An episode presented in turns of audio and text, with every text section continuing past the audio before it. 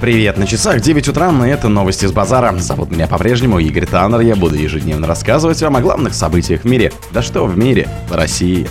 Фильм «Барби» побил рекорд в прокате в США. В День флага России пройдет концерт в Лужниках. Новые житницы России на ученые раскрыли неожиданный потенциал Арктики. Кении хакеры обвалили онлайн-платформу для оформления виз. Внеземная жизнь, как и кого мы ищем в космосе. SpaceX отменила запуск ракеты Falcon Heavy за минуту до старта. Спонсор подкаста Глаз Бога. Глаз Бога это самый подробный и удобный бот пробива людей, их соцсетей и автомобилей в Телеграме.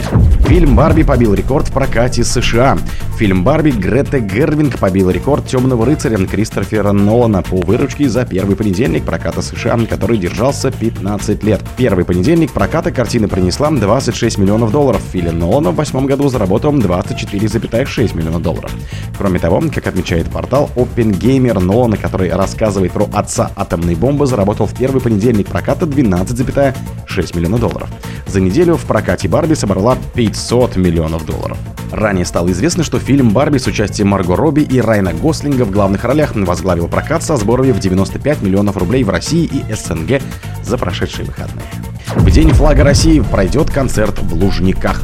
Праздничный концерт состоится в Лужниках в День флага России. Главной темой музыкальной программы станут цвета этого символа, сообщается на портале мэра и правительства Москвы.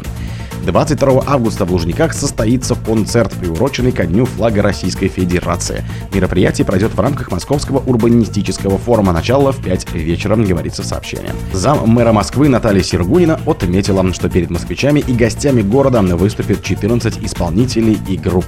Среди них Гарик Сукачев, Юлия Чечерина, Чаев, Сурганова и оркестр, сказала Сергунина. Уточняется, что крыша большой спортивной арены будет подсвечена бело-синими красными тонами. Это смогут увидеть жители разных районов Москвы. Посещение концерта бесплатное по предварительной регистрации. Новая житница России. Ученые раскрыли неожиданный потенциал Арктики. Созданная российскими учеными агротехнология способна обеспечить население Заполярья свежими ягодами, овощами, зеленью и даже наладить поставки в другие регионы. Станет ли Арктика второй целиной? В лаборатории искусственного климата научного центра реализуют флагманский проект «Новые агротехнологии для арктической зоны». Для выращивания овощей и зелени в сложных климатических условиях создали умные сети фермы вертикальные теплицы с датчиками освещения, температуры и влажности. Это мобильные модульные системы замкнутого цикла. Им найдется место и в удаленных воинских гарнизонах, и в поселках вахтовиков, на полярных станциях, буровых платформах, подъездах жилых домов и даже на подводной лодке. В виде контейнеров их можно доставлять морем в арктические порты. Установленные рядом с населенными пунктами, они способны круглогодично обеспечивать местных жителей свежими овощами, ягодами и зеленью. Причем получится гораздо дешевле, чем сейчас, когда привозят на самолетах. Кении хакеры обвалили онлайн-платформу для обновления визы.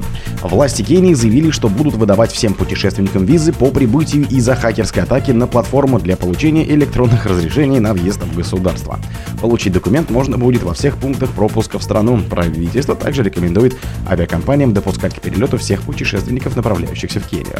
Онлайн-платформа госуслуг, которая давала возможность оформить визу, перестала работать после хакерской атаки организации Судан Анонимус.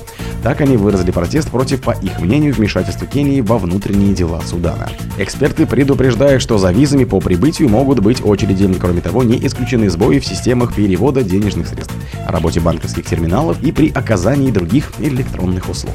Внеземная жизнь, как и кого мы ищем в космосе. О существовании внеземной жизни люди задумывались задолго до первых полетов в космос. Ученые ведут поиски инопланетян уже не первое десятилетие, но что именно и как они ищут. Сколько времени может понадобиться для зарождения жизни, как работает транзитный метод, что такое биосигнатуры и почему мы еще никого не нашли. Возможно ли жизнь, например, на Титане, это спутник Сатурна, с его дюнами из ледяного песка и метановыми дождями, как и зачем изучают ученые атмосферы далеких планет, на что влияет смещение выборки и что такое зона обитаемости. На вопрос ответили старший научный сотрудник отдела эволюционной биохимии НИИ физико-химической биологии именем Белозерского при МГУ, автора книги «Происхождение жизни». SpaceX отменил запуск ракеты Falcon Heavy за минуту до старта. Запуск тяжелой ракеты Falcon Heavy с американским спутником Юпитер-3, который был запланирован на четверг по московскому времени, был отменен за минуту до старта, сообщает компания SpaceX. Команды готовятся к попытке запуску завтра, 27 июля. Аппарат и полезная нагрузка находятся в хорошем состоянии, говорится в сообщении компании в Twitter. Запуск ракеты должен был состояться в среду в 23.04 по местному времени или по Москве в 6.06. Как отмечается, спутник способен обеспечить максимальную пропускную способность 50 гигабит в секунду. По данным SpaceX, после отделения от носителя два боковых ускорителя Falcon Heavy должны будут совершить посадку на площадке LS-1 и LS-2 на космодроме на мысе Канаверал. О других событиях, но в это же время не пропустите. У микрофона был Игорь Таннер. Пока.